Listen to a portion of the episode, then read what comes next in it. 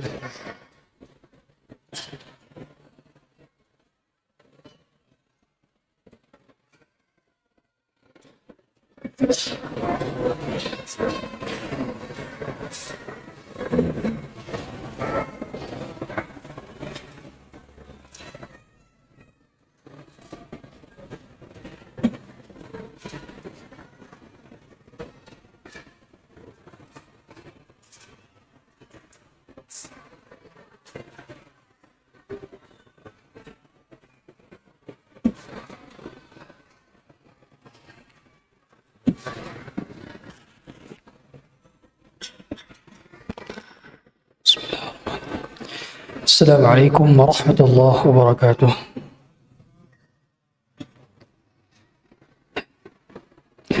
إن الحمد لله نحمده ونستعينه ونستغفره ونعوذ بالله من شرور أنفسنا وسيئات أعمالنا. من يهده الله فلا مضل له ومن يضلله فلا هادي له. أشهد أن لا إله إلا الله وحده لا شريك له وأشهد أن محمدا عبده ورسوله. صفيه من خلقه وخليله أدى الأمانة. وبلغ الرسالة ونصح للأمة وكشف الله به الغمة وجاهد في الله حق جهاده حتى أتاه اليقين وتركنا على محجة بيضاء ليلها كنهارها لا يزيغ عنها إلا هالك. اللهم صل وسلم وزد وبارك وعني مكرم ومجد على عبدك ورسولك محمد صلى الله عليه وعلى آله وصحبه وسلم. فقال عز من قائل يا أيها الذين آمنوا اتقوا الله حق تقاته ولا تموتن إلا وأنتم مسلمون. وقال عز وجل يا أيها الذين آمنوا اتقوا الله وقولوا قولا سديدا يصلح لكم أعمالكم ويغفر لكم ذنوبكم ومن يطع الله ورسوله فقد فاز فوزا عظيما. أما بعد فإن أصدق الحديث كتاب الله وخير الهدى هدى محمد صلى الله عليه وسلم وشر الأمور محدثاتها وكل محدثة في الدين بدعة وكل بدعة ضلالة وكل ضلالة في النار Hadirin sekalian dari Allah Subhanahu wa taala. Hadhihi aqidatuna. Barangkali begitulah judul kajian pada maghrib kali ini. Inilah akidah kita. Akidah Ahlus Sunnah wal Jamaah. Akidah murni yang para sahabat sebagaimana mereka beragama maka seperti itulah kita mengikutinya. Karena cara beragama mereka, contoh yang mereka lakukan, contoh yang mereka fahami dari apa yang diturunkan kepada nabinya, dari ayat-ayatnya, dari wahyu-wahyunya, maka cara mereka dalam memahami, cara mereka dalam mempraktekkan itulah cara yang paling benar. Ahakku aswab, paling benar dan paling tepat. Allah mengatakan fa in amanu bimithli ma amantum bihi faqad ihtadaw. Kalau mereka beriman sebagaimana berimannya kalian wahai sahabat, maka mereka juga mendapatkan hidayah. Berarti seorang yang mendapatkan hidayah adalah akidahnya sesuai dengan akidahnya salaf. Akidahnya sahabat, akidahnya generasi terbaik.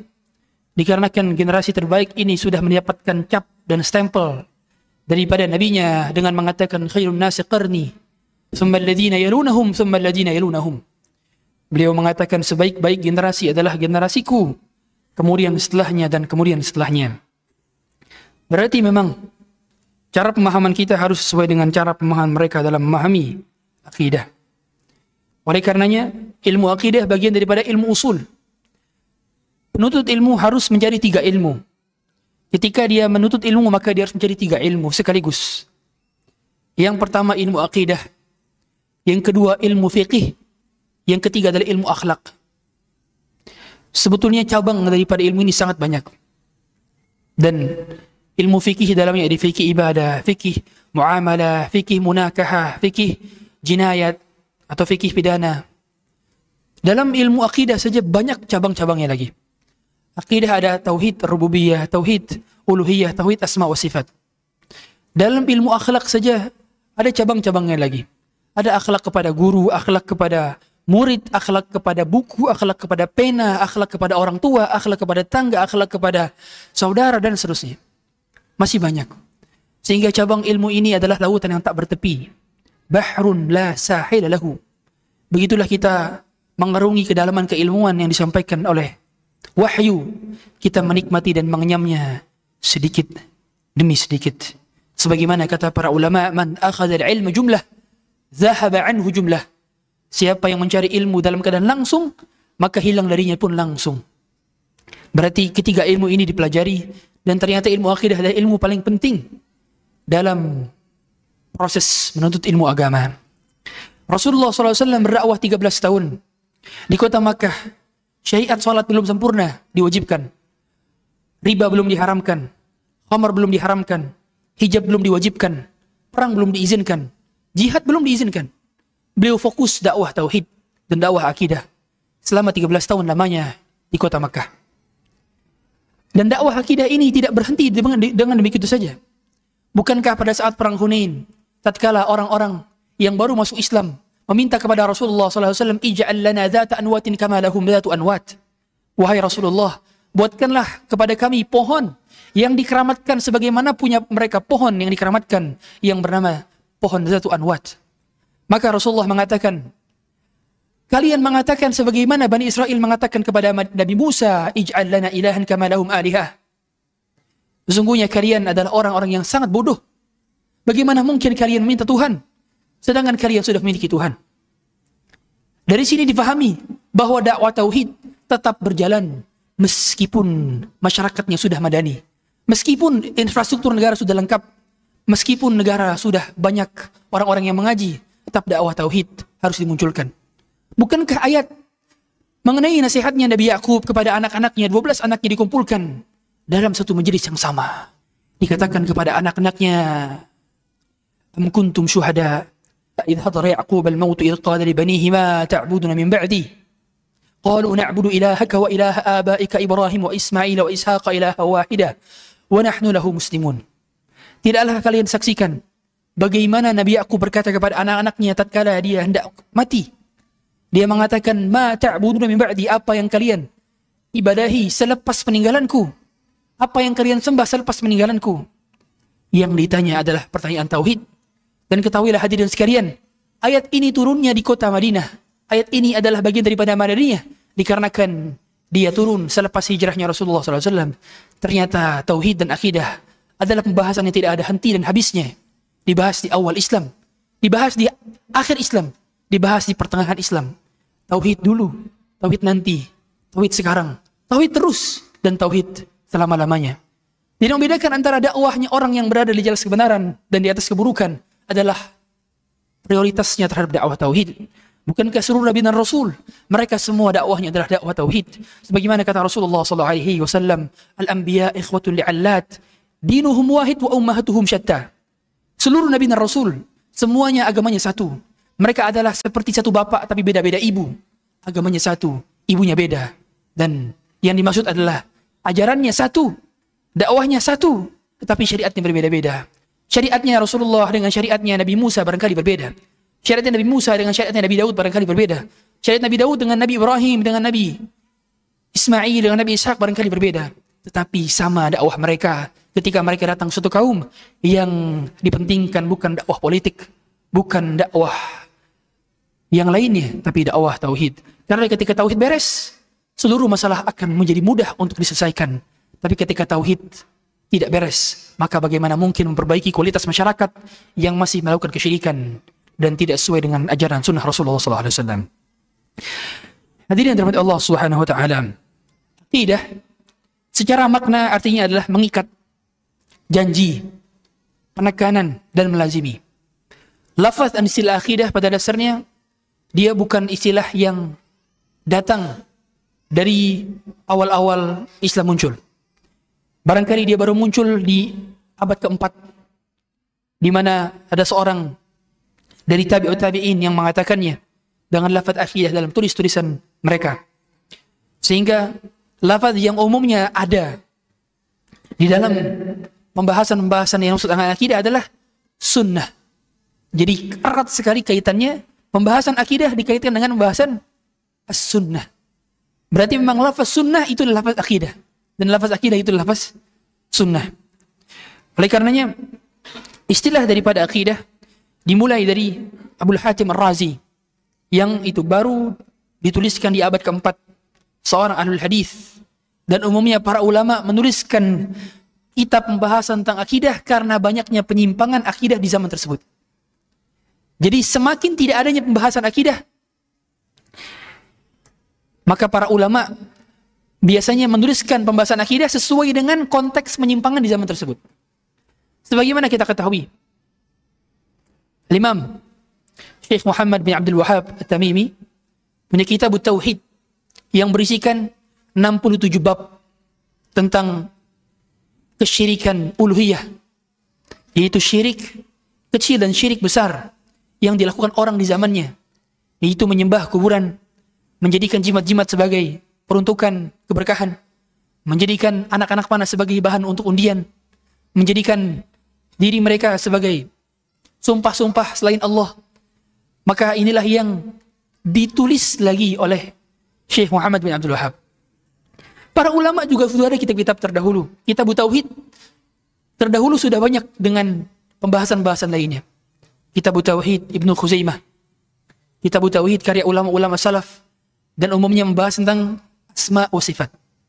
Dikarenakan memang penyimpangan akidah di zaman tersebut, penyimpangan tauhid di zaman tersebut paling banyak adalah tentang asma wa sifat. Mereka mentakwil sifat-sifat Allah, mereka salah dalam memahami sifat-sifat Allah sehingga mereka terjerumus ke dalam aliran qadariyah atau jabariyah aliran mu'tazilah atau kharij aliran murjiah aliran semisalnya. Dan itu dikarenakan banyaknya orang-orang yang tidak memahami agama sebagaimana pemahaman para sahabat. Kalau kita perhatikan banyaknya penyimpangan akidah itu disebabkan karena mereka mentafsirkan Quran sendiri sesuai dengan pemahaman dan kapasitas otak mereka. Kita tahu semua Manusia diciptakan terbatas. Bukankah ketika manusia melihat matahari dalam keadaan mata telanjang, dia tidak mampu menangkap cahayanya? Ya, memang mata diciptakan terbatas. Sebagaimana akal kita diciptakan terbatas. Sehingga umumnya orang-orang yang salah dalam memahami akidah yang benar adalah orang-orang yang menuhankan akalnya di atas dalil. Sehingga dalam agama kita, akal harus menuruti dalil, bukan dalil yang harus mencocoki hawa nafsu dari akal. Dikarenakan memang akal diciptakan lemah. Buktinya Allah Subhanahu wa taala mengatakan, "Wa khuliqal insanu dha'ifa."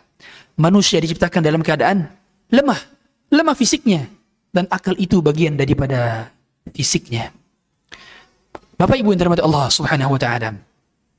Sehingga dalam pemahaman akidah kita hanya mencukupkan diri dengan kopi dan paste. Tidak bisa berinovasi.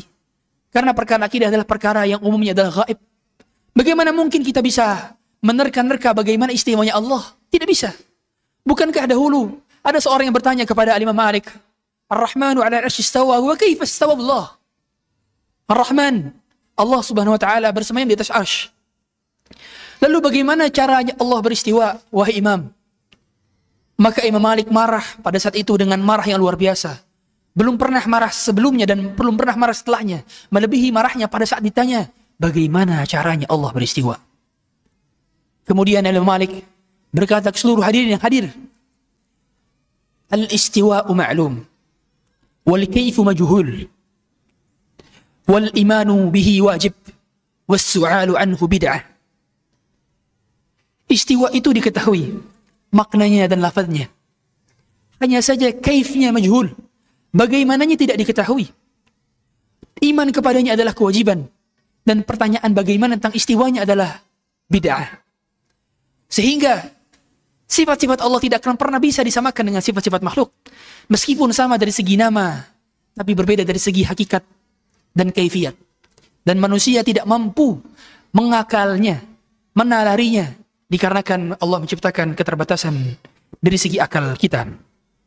Oleh karena itu, para ulama menuliskan kitab-kitab akidah kalau kitab akidah semakin panjang pembahasannya, berarti penyimpangannya semakin banyak di zaman tersebut. Jadi cara mengukur penyimpangan banyak di zaman tersebut, lihat ulama yang menulis kitab akidah. Dahulu, di zaman Syekh Muhammad Abdul Wahab, banyak orang-orang yang sudah mulai menyembah kuburan. Menjadi kuburiyun. Maka Syekh dengan keras menentang orang-orang yang menyembah kuburan, ubadul kubur.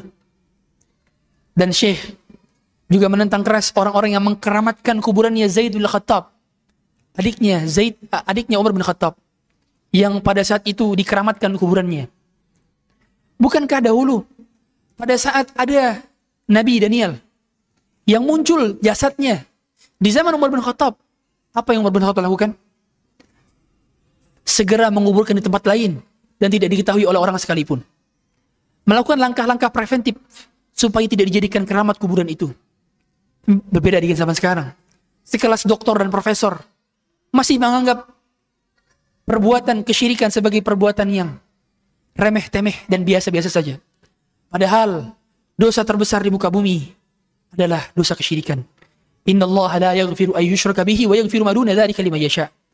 Allah tidak akan mengampuni dosa kesyirikan kalau dia belum bertaubat selama hidup di dunia. Berarti dosa kesyirikan adalah dosa yang paling Allah benci selama-lamanya. Dan seorang hamba selama dirinya bertauhid, maka meskipun ada dosa-dosa lainnya, dosa-dosa lainnya di bawah kesyirikan masih dapat berpotensi untuk dimaafkan meskipun dia belum bertaubat di bumi.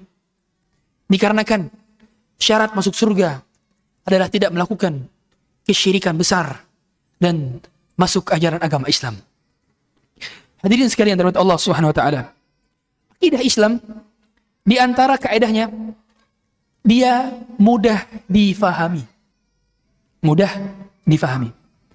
Jadi kalau ada penjelasan akidah jelimet tidak mudah difahami. Hanya bisa difahami oleh karangan profesor doktor. Berarti itu bukan akidah yang benar. Sehingga akidah Islam itu difahami oleh kalangan profesor dan oleh orang lulusan SD. Orang yang tidak belajar sekalipun bisa faham akidah dengan mudah. Dikarenakan syariat ini diturunkan untuk semua manusia. Bukan sebagian etnis dan kalangan. Bukan sebagian strata pendidikan. Bukan sebagian struktur sosial tapi diturunkan untuk semua kalangan umat manusia. Sehingga semua kalangan umat Islam pada dasarnya berhak untuk menikmati akidah yang benar. Maka pembahasan akidah sangat salah diartikan sebagai pembahasan filsafat.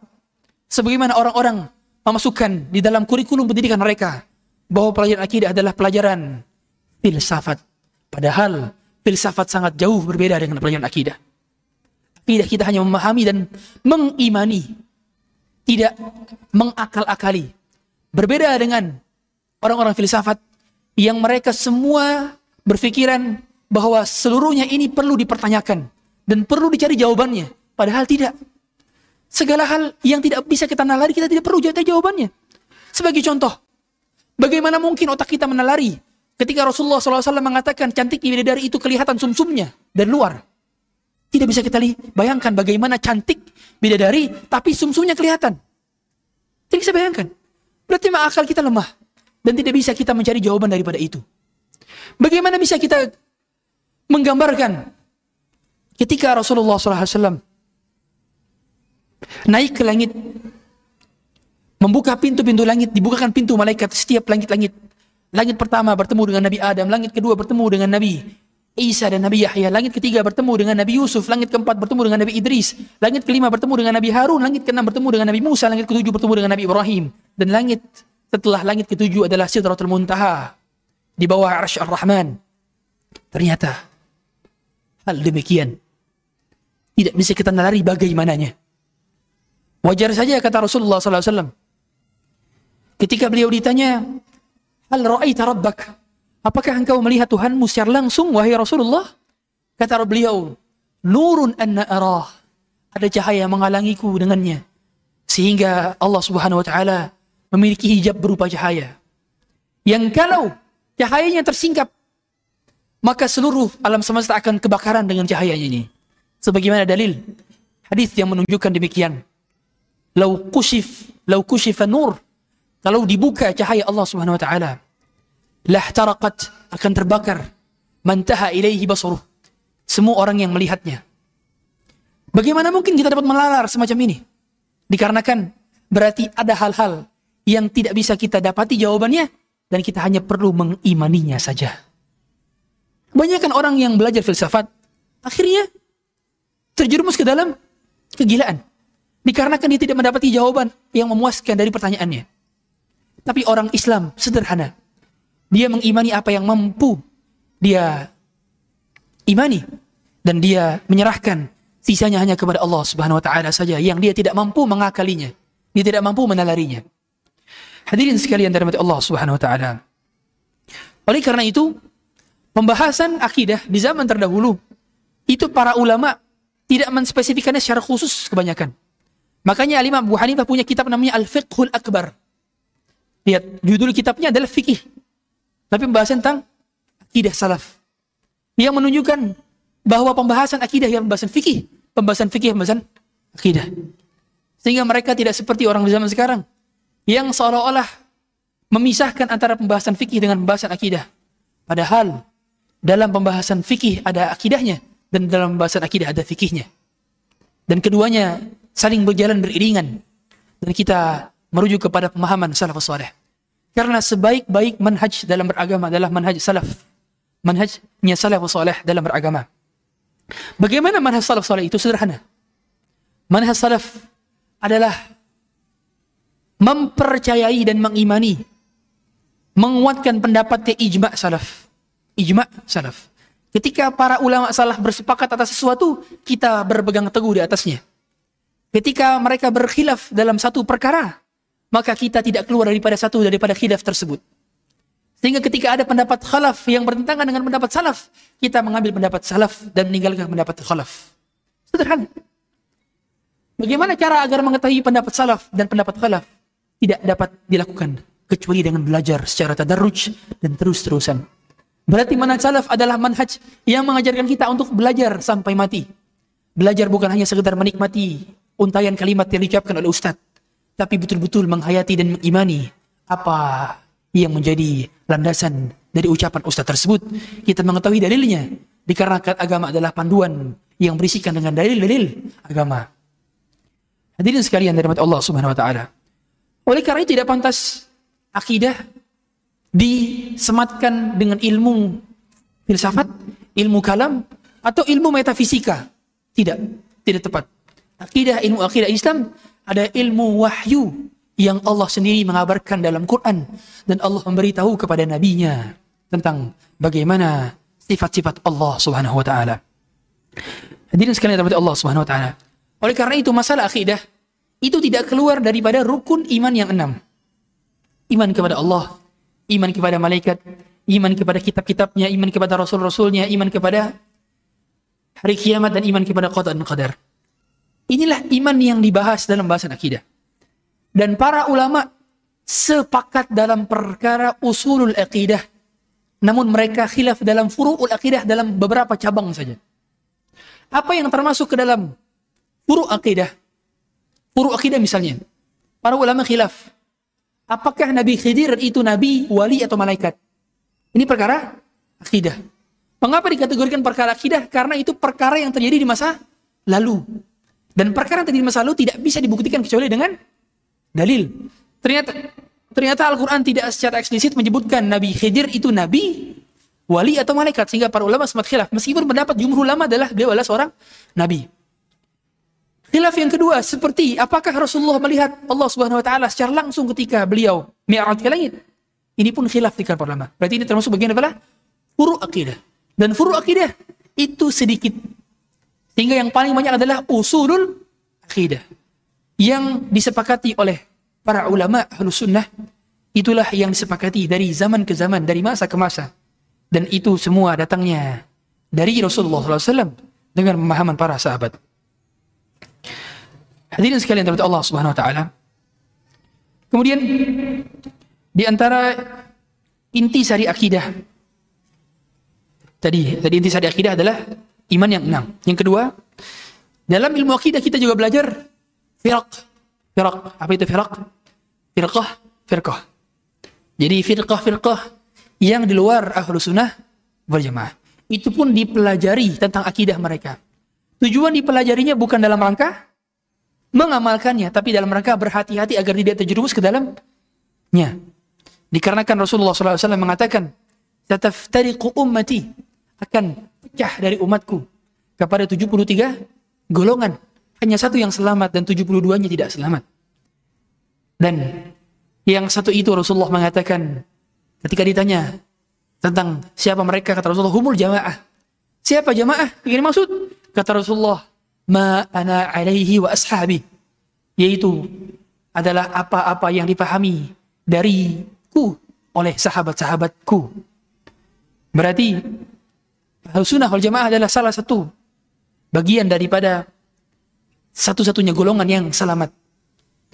Dan ternyata firqah-firqah ini ada yang sudah keluar daripada Islam sehingga dikategorikan sebagai kafir, ada yang belum keluar daripada Islam sehingga dikategorikan sebagai ahlul bid'ah.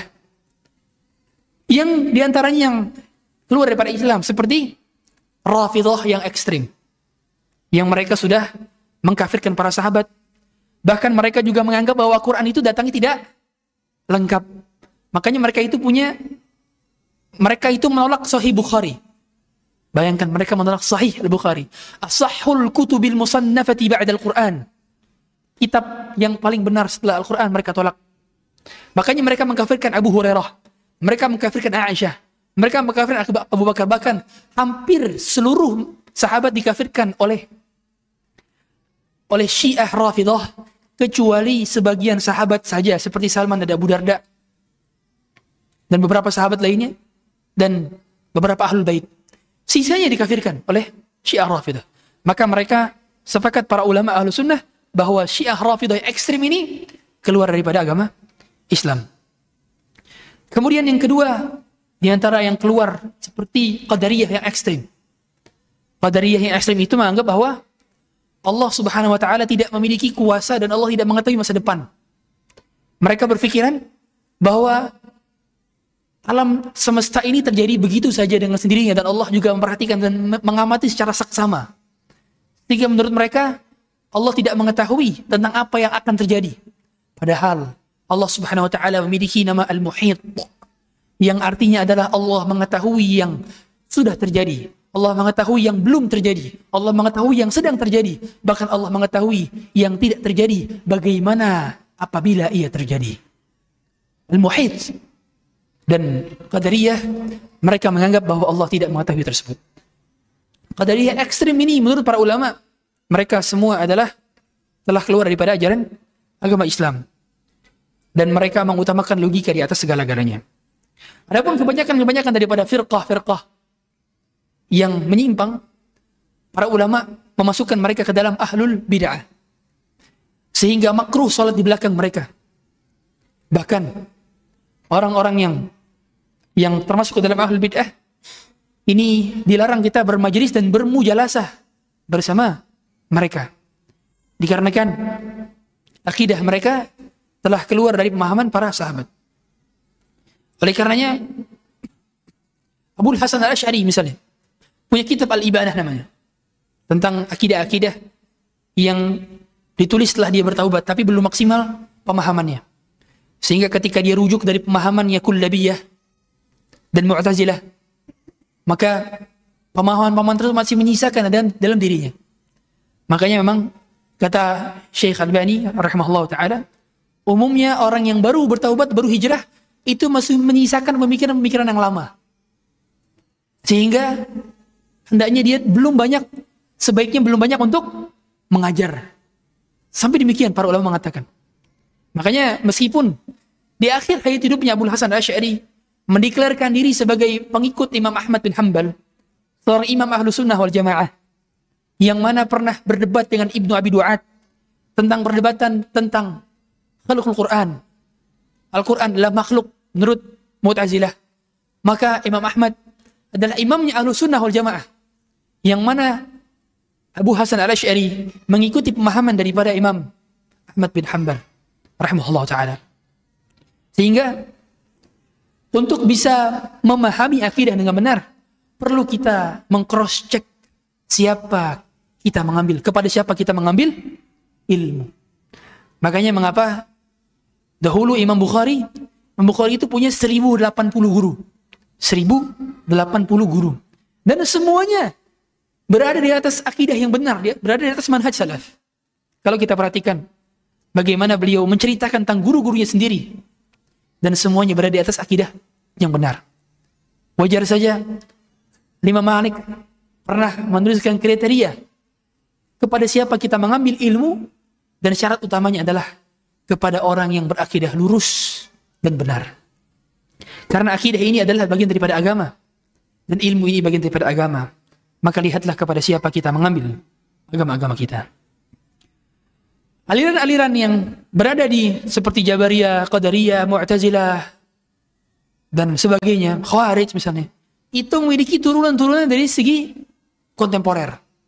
Maka kalau kita lihat ada pemahaman-pemahaman isme-isme di zaman sekarang, seperti sekularisme, liberalisme, pluralisme, uh, reinkarnasi, kapitalisme, sosialisme, kesetaraan gender, Islam Nusantara, dan seterusnya. Ini semua adalah cabang-cabang dari yang sudah ada terjadi di zaman terdahulu. Jadi furuk mereka sebetulnya. Usulnya sudah ada di zaman dahulu. Sebagai contoh, Mu'tazilah atau Murjiah misalnya. Murjiah itu usul daripada orang-orang liberal. Di mana orang-orang liberal, liberal mereka tidak menganggap kafir orang yang melakukan kekufuran. Jadi kalau orang-orang melakukan kesyirikan besar, kata mereka tidak boleh kita kafirkan. Dikarenakan mereka masih meyakini dalam hati. Meskipun mereka telah mengucapkan dengan lisan dan telah melakukan dengan perbuatan, tetap mereka tidak kita kafirkan. Ini adalah bagian daripada akidah murjiah. Ada ahlu sunnah wal jamaah percaya dan mengimani bahwa akidah dan iman itu diucapkan dengan lisan, diyakini dengan hati, dan diamalkan dengan jawarih. Sehingga sama saja. Yang melakukan kekufuran dengan lisannya, melakukan kekufuran dengan jawarihnya, melakukan kekufuran dengan hatinya. Itu kalau dia melakukan kekufuran, maka dia berpotensi keluar daripada agama Islam. Sehingga kita harus pahami, jangan sampai anak-anak kita tercekoki dengan pemahaman-pemahaman isme-isme di zaman sekarang. Jangan sampai kita besarkan tubuhnya, kita tinggikan badannya, tapi kita biarkan pemikirannya digrogoti oleh pemikiran liberalisme, sekularisme, feminisme, dan isme-isme lainnya. Oleh karenanya, agama Islam adalah agama yang paling pertengahan di antara agama Yahudi dan Nasrani, dan ahlu sunnah wal jamaah adalah, adalah pemahaman yang paling pertengahan di antara semua aliran-aliran. Karena umumnya itu aliran-aliran yang ada, itu umumnya baina ifrat wa tafrid. Antara dia ekstrim terlalu ekstrim atau sama-sama acuh tidak acuh. Contoh. Qadariyah dan Jabariyah. Qadariyah ekstrim kanan, Jabariyah ekstrim kiri. Yang satu memahami bahwa kita bisa melakukan sesuatu hal tanpa izin dari Allah, yang satu menganggap bahwa kita tidak memiliki kehendak sama sekali. Harus di pertengahan. Memahami sederhana. Dengan ayat wa ma tasyauna illa ayyasha Allahu rabbul alamin. Selesai. Tidaklah kalian dapat berkehendak kecuali kehendak Allah di atas kalian. Berarti kalau sunnah berada di atas pertengahan. Ada lagi aliran kedua. Ada yang satu khawarij, yang satu murjiah. Yang satu ekstrim. Kanan menjadi ISIS misalnya. Yang satu ekstrim kiri menjadi murjiah, liberal. Seperti saudaranya Abu Janda dan kawan-kawannya. Ya. Itu termasuk kategori liberal. Liberal. Dan termasuk kategori murjiah. Bahkan dia termasuk dalam munafik di zaman tersebut. Sehingga al-sunnah selalu berada dalam pertengahan. Dan agama kita adalah agama yang tawasud. Sehingga, dan umumnya, saya dulu bertanya-tanya, apa yang menyebabkan aliran ini bisa muncul? Pertama, karena salahnya dalam memilih guru. Salah dalam memilih guru. Penyebab akidah rusak yang pertama adalah salah memilih guru. Yang kedua, berani menafsirkan tafsiran ayat dan hadis sesuai dengan keterbatasannya. Maka tidak boleh kita sembarangan dalam memahami hadis dan ayat. Kalau sudah dibahas di zaman salafus soleh, kita tinggal merujuk kepada ke sana saja, selesai. Tidak boleh kita tafsiri sembarangan. Muncul coba seperti sekarang tentang hadis hari kiamat misalnya. Misalnya, hadis mengenai tanda-tanda hari kiamat. Asyratus sa'ah. Di antara tanda hari kiamat adalah wa antara al-hufata al-urata al-'alata yatatawaluna fil bunyan. Kamu melihat banyak pengembala kambing tidak beralas kaki, tidak memiliki pakaian yang mereka berlomba-lomba dalam membangun bangunan tinggi-tinggi. Akhirnya mereka memiliki cocokologi. Tuh, Zam-zam Tower itu tuh itu bagian daripada tanduk-tanduk syaitan. Buktinya bentuknya seperti bulan sabit. Berarti itu tanduknya Dajjal. Akhirnya cocok ekologi. Ini hasil daripada menafsiri hadis sesuai dengan cocokologi sendiri. Akhirnya banyak dai-dai akhir zaman di zaman sekarang. Karena keliru dalam memahami hadis. Harusnya dikembalikan dengan pemahaman para ulama. Karena tidak semua tanda hari kiamat itu buruk. Tidak semua tanda hari kiamat itu buruk. Contoh, Rasulullah mengatakan apa? Bu'ithu hana wasa'ah kahatain. Aku diutus dengan hari kiamat seperti jari tengah dan jari telunjuk. Coba saya tanya. Diutusnya Rasulullah, ini kata Rasulullah adalah di antara tanda hari kiamat. Diutusnya Rasulullah kabar gembira atau kabar buruk? Kabar gembira. Berarti tidak semua tanda hari kiamat itu buruk. Dan berarti banyaknya bangunan tinggi, banyaknya bangunan-bangunan di sekitaran Ka'bah, itu bukan menjadi tanda buruk. Buktinya banyak kemaslahatan juga di sana. Sehingga kita harus memahami sebagaimana pemahaman para ulama. Tidak boleh asal sendiri saja. Dan yang ketiga, tadi yang pertama tadi apa? Salah memilih guru. Yang kedua, menginterpretasi ayat dan hadis sendiri tanpa bimbingan para ulama atau tanpa pemahaman para sahabat, para salaf soleh. Yang ketiga adalah berlebihan dalam merespon sesuatu atau berlebihan dalam acuh terhadap sesuatu. Saya ulangi, berlebihan dalam merespon sesuatu dan berlebihan dalam acuh terhadap sesuatu. Contoh, seseorang sekarang di zaman apa? Di zaman misalkan fitnah, politik misalnya. Dia berlebihan dalam respon politik ini dengan berlebihan sekali. Akhirnya menjadi ahli politik, menjadi juru kampanye. Atau sebaliknya, sama sekali tidak acuh, tidak acuh dan tidak peduli terhadap kemaslahatan negara misalnya. Akhirnya dia menjadi orang yang tidak peduli. Ini karena berlebihan dalam respon dan berlebihan dalam acuh tak acuh. Kalau sudah dalam pertengahan. Sikapnya sesuai dengan bimbingan para ulama. Sesuai dengan fatwa para ulama. Sehingga pada saat zaman fitnah, yang diutamakan adalah banyak diam. Tidak banyak berkomentar. Ingatlah perkataan Ali bin Abi Thalib, "Lau sakata man la yadri laqal al-khilaf." Kalau orang-orang yang tidak tahu orang-orang orang-orang yang bukan ahli di bidangnya tidak berbicara terhadap suatu permasalahan yang dia bukan ahli bidangnya, maka akan sedikit sekali khilaf itu terjadi. Kebanyakan sekarang terjadi percekcokan dikarenakan banyak orang merasa ahli di bidang tersebut, akhirnya menganalisa sesuatu yang bukan ahli di bidangnya. Dia menganalisa politik, padahal tidak pernah kuliah jurusan politik. Dia menganalisa ekonomi, padahal belum pernah belajar tentang ekonomi. Menganalisa tentang masa depan, hal-hal yang Sebetulnya tidak dia kuasai tapi dia komentar. Ingat, komentar dan analisa kita sudah tercatat. Sedangkan kita tahu bahwa kita akan bersama catatan amal kita masing-masing. Maka jangan sampai malaikat ketika mencatat ucapan kita, ketikan kita dalam hal ini kita dicatat keburukan oleh mereka. Ma yalfidhu min qawlin illa ladaihi raqibun atid. Azan terlebih Sholat Ustaz? Belum, belum. Apa? Tiga menit lagi, langsung ikut pemahaman. Azan. Sekarang ada dia. Belum Ustaz? Oh, tiga menit. Baik. Sehingga pada dasarnya seorang yang belajar akidah dia harus memahami tahapan-tahapan dalam akidah. Berikutnya sumber-sumber akidah. Sumber-sumber pelajaran akidah. Yang pertama adalah berasal dari Al-Quran dan As-Sunnah sesuai dengan pemahaman salaful ummah. Jadi tidak boleh mengambil akidah hasil dari observasinya seorang bijak yang bijak. Coba kita perhatikan.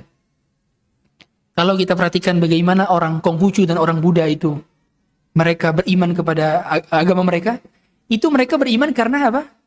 Karena hasil observasi Siddhartha Gunatama. Hasil observasi itu kan, hasil telaah, hasil pengalaman. Maka dalam agama kita makanya mimpi itu bukan dalil kecuali mimpinya Nabi. Makanya mimpinya saya, mimpinya antum, mimpinya siapa pun itu bukan dalil. Saya mimpi bertemu dengan malaikat Jibril misalnya. Saya bilang, minum kopi itu sunnah. Jadi bid'ah itu. Karena mimpi saya bukan dalil. Sekarang ada sebagian masyarakat yang menjadikan mimpi syekhnya, mimpi ustadznya, mimpi kiai sebagai dalil. Padahal bukan dalil. Bukan dalil. Atau yang kedua, pengalaman ustadznya, pengalaman kiainya, pengalaman syekhnya, pengalaman habibnya. Sebagai dalil. Bukan. Contoh. Kebanyakan yang menjadikan seperti ada seperti uh, amal-amal kesyirikan di, di bulan Rajab misalnya, salat raghaib atau salat seribu rakaat macam-macam ada amal-amalnya. Kemudian puasa mutih, kemudian ada eh, apa namanya tawasul di kuburan dan seterusnya. Ini umumnya itu karena apa? Pengamalan mereka. Jadi gara-gara gurunya itu dulu mengamalkan dan ampuh, akhirnya diikuti oleh muridnya. Padahal pengamalan gurunya dan ampuh itu bukan dalil. Bisa jadi itu apa? Istidraj. Sengaja Allah buat dikabulkan doanya supaya menjadi fitnah bagi orang yang mengikutinya. Makanya kalau kita perhatikan sederhana akidah kita itu bukan qila wa qal, katanya dan katanya. Oh si fulan bisa terbang. Oh si fulan bisa berjalan di atas air. Maka tidak boleh dipercayai kecuali dengan sanad. Makanya kata Abdullah bin Mubarak, "Laulal isnad laqala man syaa ma syaa." Kalau bukan karena sanad transmisi ilmu agama, maka seorang siapa pun akan berbicara sesuai dengan kehendak hati mereka. Kita butuh sanat keilmuan. Siapa gurunya? Di mana dia belajar? Dan itulah diambil ilmu agama. Bertahap demi bertahap. Estafet demi estafet. Dari guru-guru kita. Kepada salafus saleh. Hingga kepada Rasulullah SAW.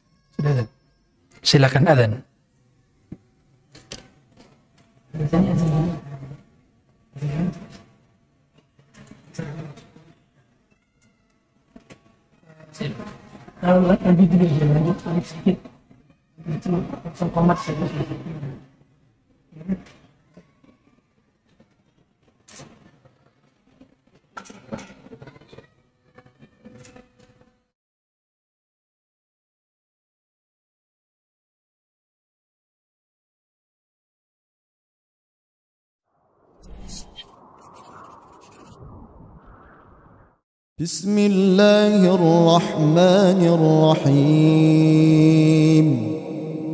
صاد.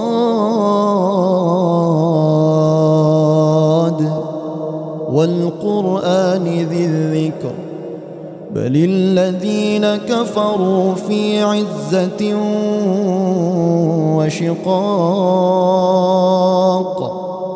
كم أهلكنا من قبلهم قرن فنادوا ولا تحين مناص وعجبوا أن جاءهم منذر منهم وقال الكافرون هذا ساحر كذاب أجعل الآلهة إلها واحدا. إن هذا لشيء عجاب. وانطلق الملأ منهم أن امشوا واصبروا على آلهتكم. إن هذا لشيء يراد. ما سمعنا بهذا في الملة الآخرة إن هذا إلا اختلاق. أأنزل عليه الذكر من بيننا. بل هم في شك من ذكري. بل لما يذوقوا عذاب. أم عندهم خزائن رحمة ربك العزيز الوهاب. أم لهم ملك السماوات والأرض وما بينهما فليرتقوا في الأسباب جند ما هنالك مهزوم من الأحزاب كذبت قبلهم قوم نوح وعاد وفرعون ذو الأوتاد وثمود وقوم لوط وأصحاب الأيكة أولئك الأحزاب إن كل إلا كذب الرسل فحق عقاب وما ينظر هؤلاء إلا صيحة واحدة ما لها من فواق وقالوا ربنا عجل لنا قطنا قبل يوم الحساب. اصبر على ما يقولون واذكر عبدنا داود ذا الأيد إنه أواب.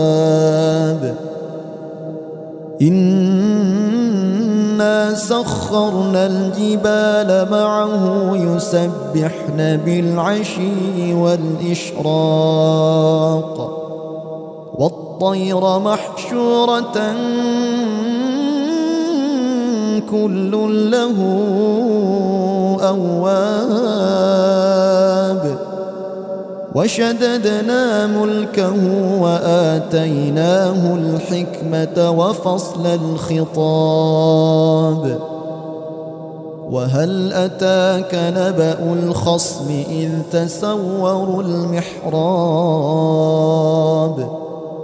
إذ دخلوا على داود ففزع منهم قالوا لا تخف قالوا لا تخف. خصمان بغى بعضنا على بعض فاحكم بيننا بالحق. فاحكم بيننا بالحق ولا تشطط واهدنا إلى سواء الصراط. إن هذا أخي له تسع وتسعون نعجة ولي نعجة واحدة ولي نعجة واحدة فقال أكفلنيها وعزني في الخطاب قال لقد ظلمك بسؤال نعجتك إلى نعاجه وإن كثيرا من الخلطاء ليبغي بعضهم على بعض إلا الذين آمنوا وعملوا الصالحات إلا الذين آمنوا وعملوا الصالحات وقليل ما هم وظن داود أن ما فتناه فاستغفر ربه وخر راكعا وأناب فغفرنا له ذلك وإن له عندنا لزلفى وحسن مآب يا داود إنا جعلناك خليفة في الأرض فاحكم بين الناس بالحق ولا تتبع الهوى ولا تتبع الهوى فيضلك عن سبيل الله إن الذين يضلون عن سبيل الله لهم عذاب شديد بما نسوا يوم الحساب وما خلقنا السماء والأرض وما بينهما باطلا ذلك ظن الذين كفروا فويل للذين كفروا من النار أم نجعل الذين آمنوا وعملوا الصالحات كالمفسدين في الأرض أم نجعل المتقين كالفجار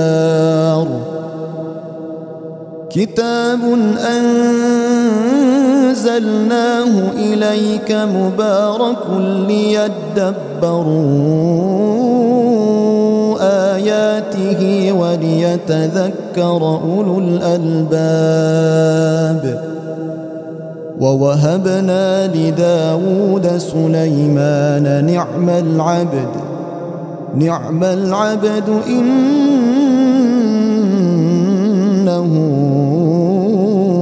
أواب إذ عرض عليه بالعشي الصافنات الجياد فقال إني أحببت حب الخير عن ذكر ربي حتى توارت بالحجاب ردوها علي فطفق مسحا بالسوق والأعناق. ولقد فتنا سليمان وألقينا على كرسيه جسدا ثم أناب. قال رب اغفر لي وهب لي ملكا لا ينبغي لأحد بعدي. إنك أنت الوهاب. فسخرنا له الريح تجري بأمره رخاء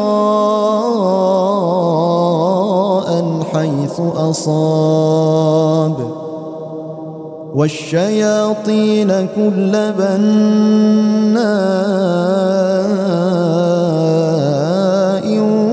وغواص. وآخرين مقرنين في الأصفاد. هذا عطاؤنا فامنن أو أمسك. بغير حساب وإن له عندنا لزلفى وحسن مآب واذكر عبدنا أيوب إذ نادى ربه مسني الشيطان بنصب وعذاب. اركض برجلك هذا مغتسل بارد وشراب. ووهبنا له أهله ومثلهم معهم رحمة وذكرى لأولي الألباب. وخذ بيدك ضغثا فاضرب به ولا تحنث. إنا وجدناه صابرا. نعم العبد إنه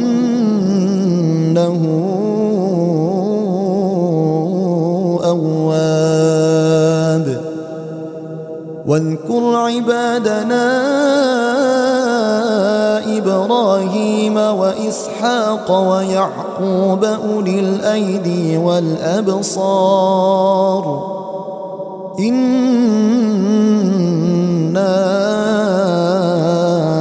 أخلصناهم بخالصة ذكر الدار.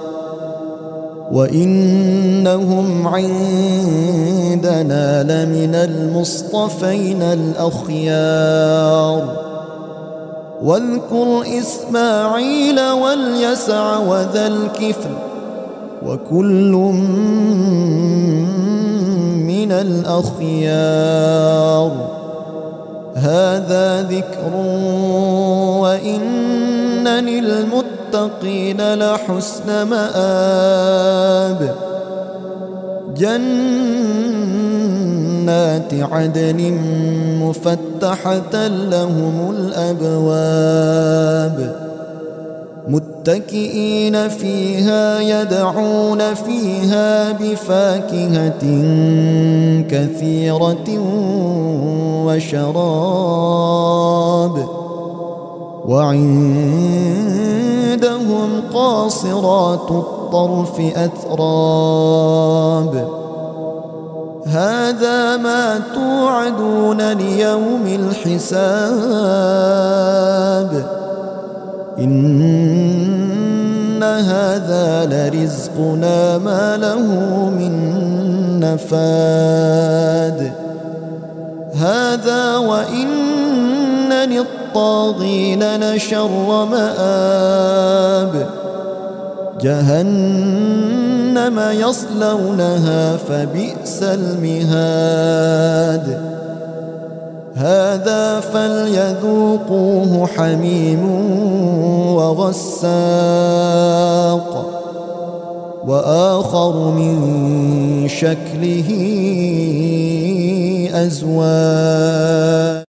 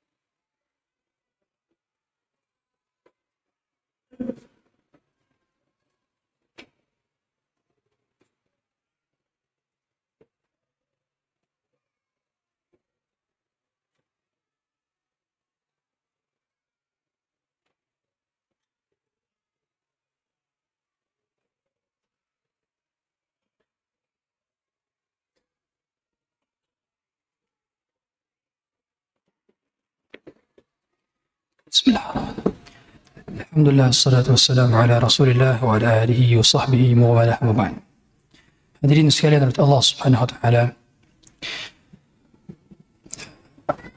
mengenai sumber pengambilan akidah hanya satu yaitu bersumber dari Al-Qur'an dan As-Sunnah sesuai dengan pemahaman salaful ummah. Adapun sumber pengambilan akidah yang salah ada beberapa hal. Yang pertama, akal. Yang pertama adalah akal. Sumber pengambilan akidah yang salah yang pertama adalah akal.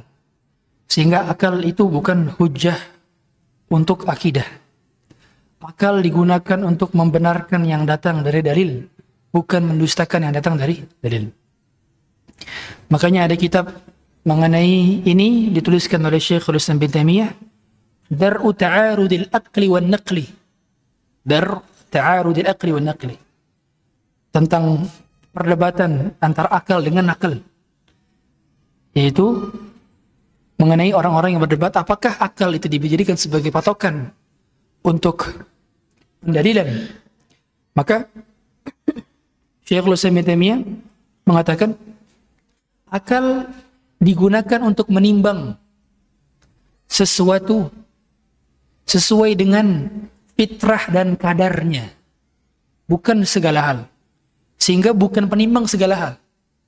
Karena kalau akal yang dipakai akal abu janda juga salah juga. Ya kan? Jadi akal itu bukan digunakan untuk menimbang semua hal, tidak.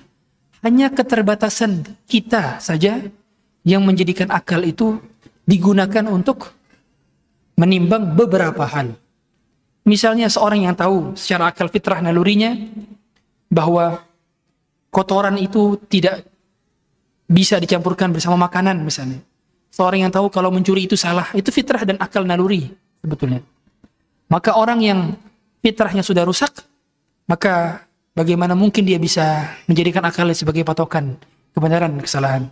Sehingga tetap patokan adalah dalil, yang lebih utama adalah dalil dan akal sebagai pembenar. Makanya ketika Allah Subhanahu wa taala mengatakan afala ta'qilun, apakah kalian berpikir, apakah kalian berakal?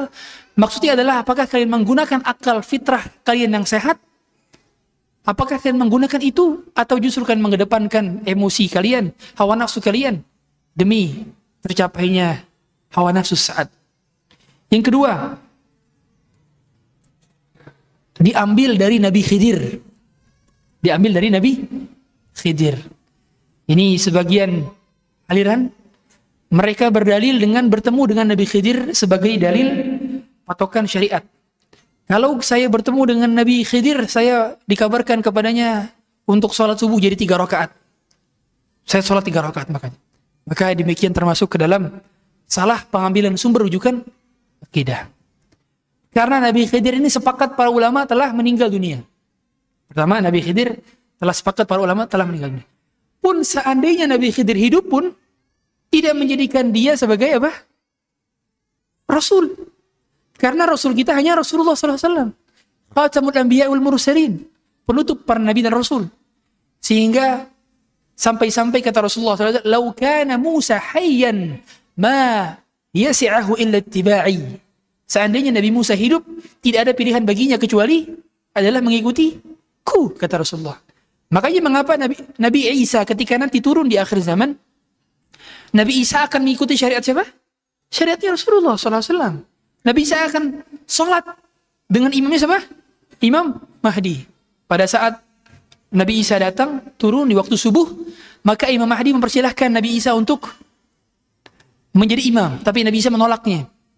Dan Nabi Isa menjadi makmumnya. Lihat, berarti Nabi Isa mengikuti syariat, bukan membuat syariat. Jadi nggak ada istilahnya kalau Nabi hidup sekarang, dia bisa membuat syariat. Nggak, nggak bisa syariat telah selesai dan telah terputus setelah kematiannya Rasulullah SAW. Dan tidak bisa bertambah lagi dan tidak bisa berkurang lagi. Karena wahyu tidak turun lagi setelah wafatnya Rasulullah SAW.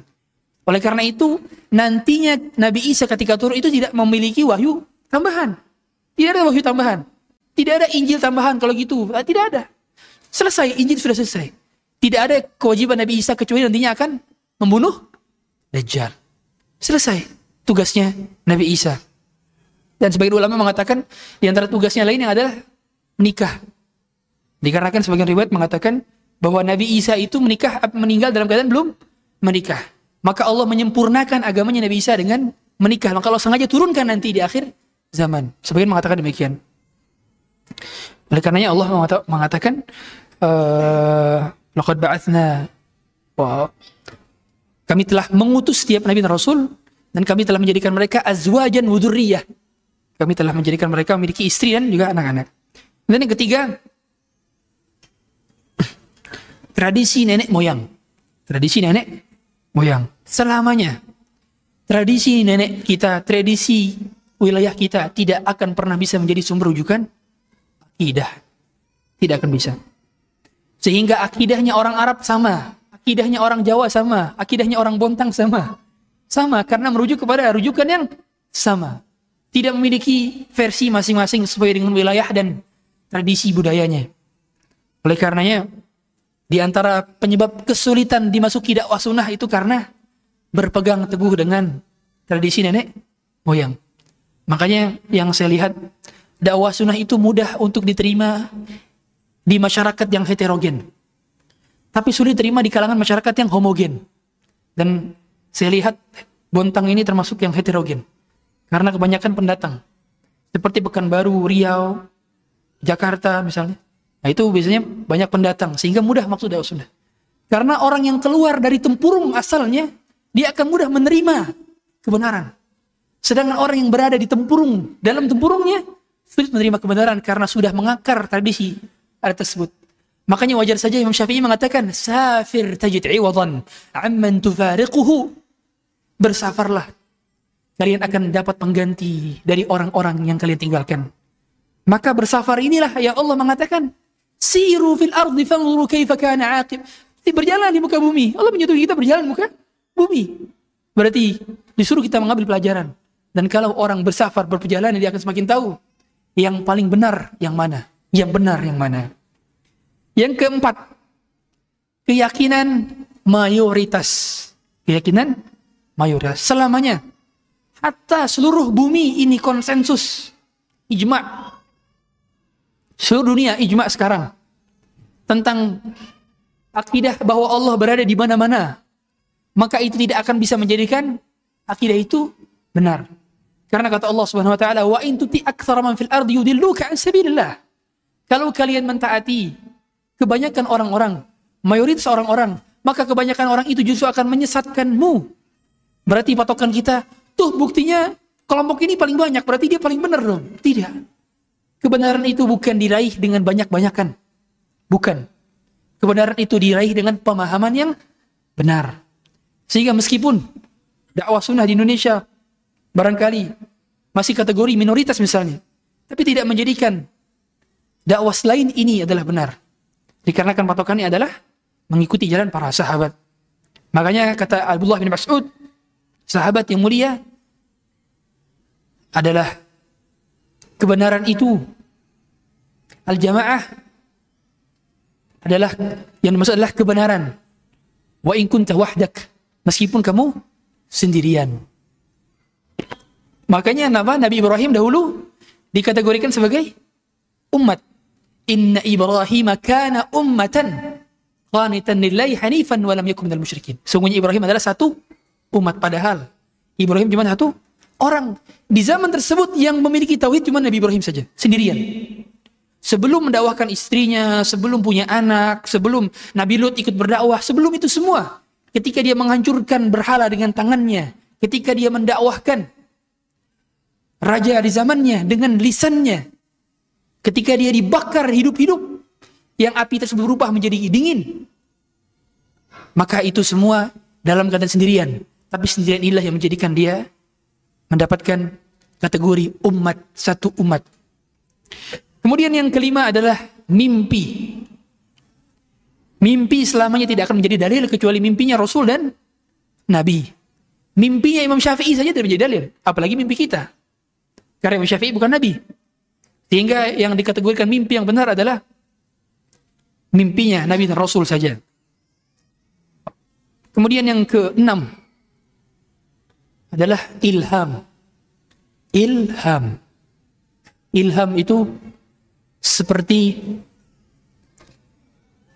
inspirasi yang diberikan Allah kepada wali-walinya. Maka ini pun bukan termasuk wahyu dan bukan akidah. Bukan akidah. Seperti ibunya siapa? Ibunya Nabi Musa. Ibunya Nabi Musa itu ketika menaruh Nabi Musa uh, di atas sungai untuk dihantarkan dilihat oleh saudaranya itu adalah ilham dari Allah. Seperti Maryam. Makanya kalau wali itu mendapatkannya ilham. Seperti Maryam. Maryam kategorinya apa? Maryam bukan nabi. Kategorinya berarti apa wali berarti kategorinya berarti wali dan al sunnah percaya percaya bahwa ada wali betul wali Allah ada tetapi tidak sembarangan membuat-buat menceritakan khurafat-khurafat. Jadi ahlu sunnah jamaah percaya adanya wali Allah. Dan wali Allah adalah orang yang bertakwa. Wali Allah bukan yang bisa terbang, bukan bisa jadi saya, bukan. Wali Allah adalah orang istiqamah di jalan sunnah. Itulah wali-wali Allah. Dan ahlu sunnah percaya bahwa ada wali-wali Allah. Dan umumnya ilham ini diberikan kepada wali. Dan ilham ini tidak menjadikan adanya akidah yang baru.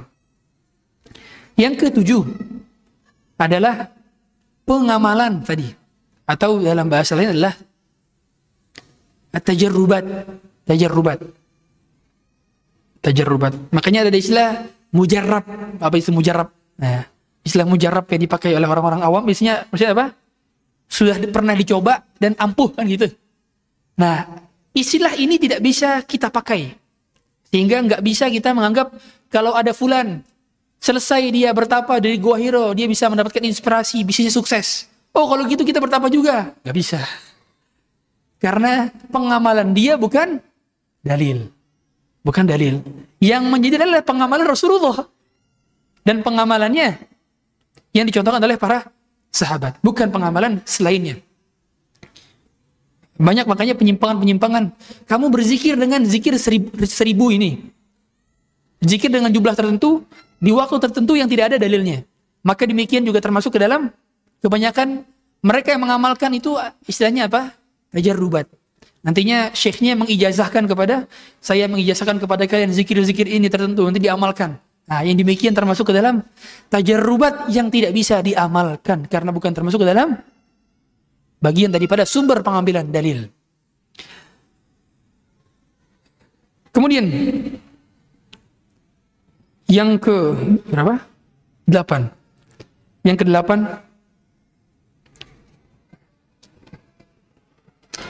adalah logika.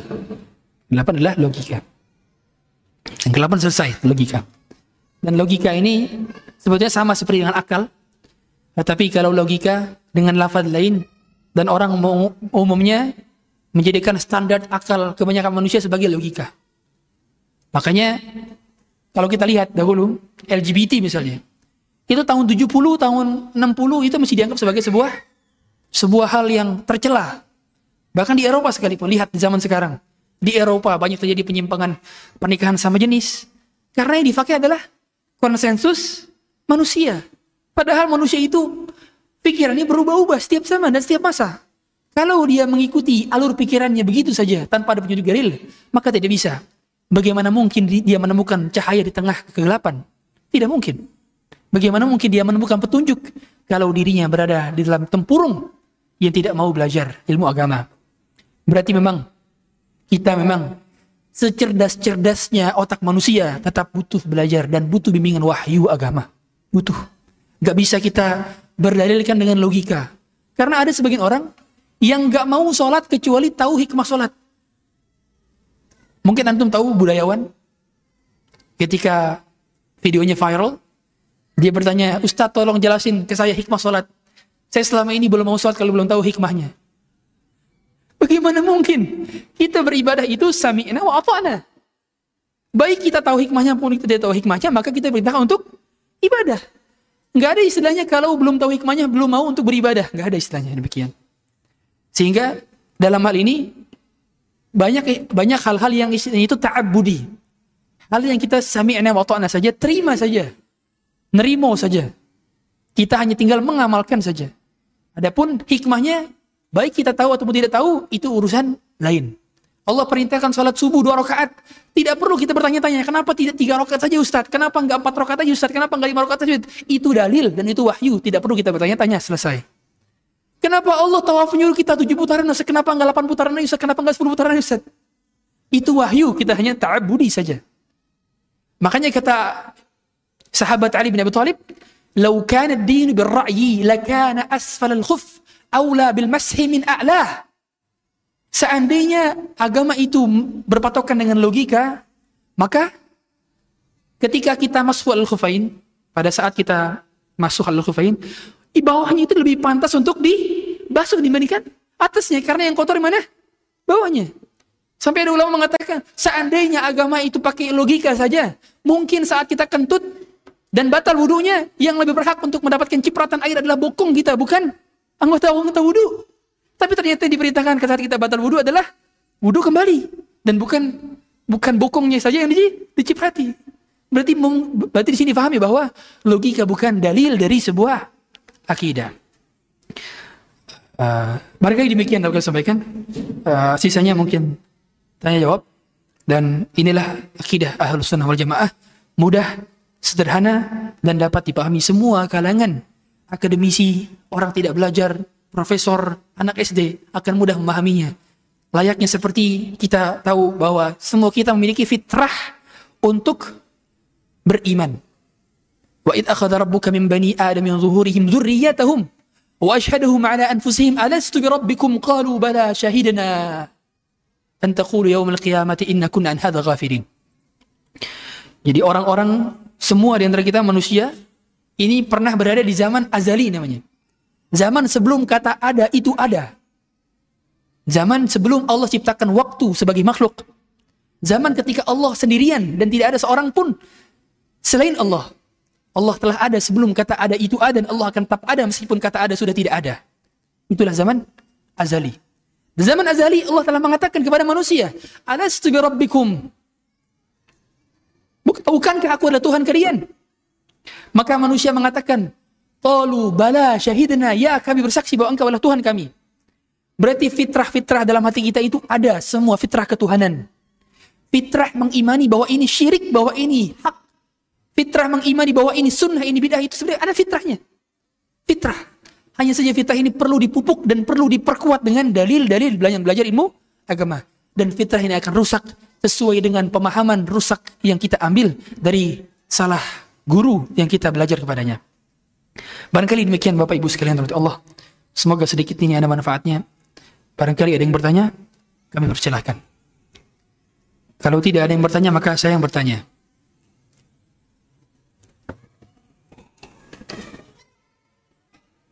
Baik.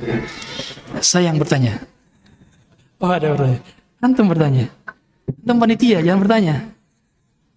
Assalamualaikum warahmatullahi wabarakatuh.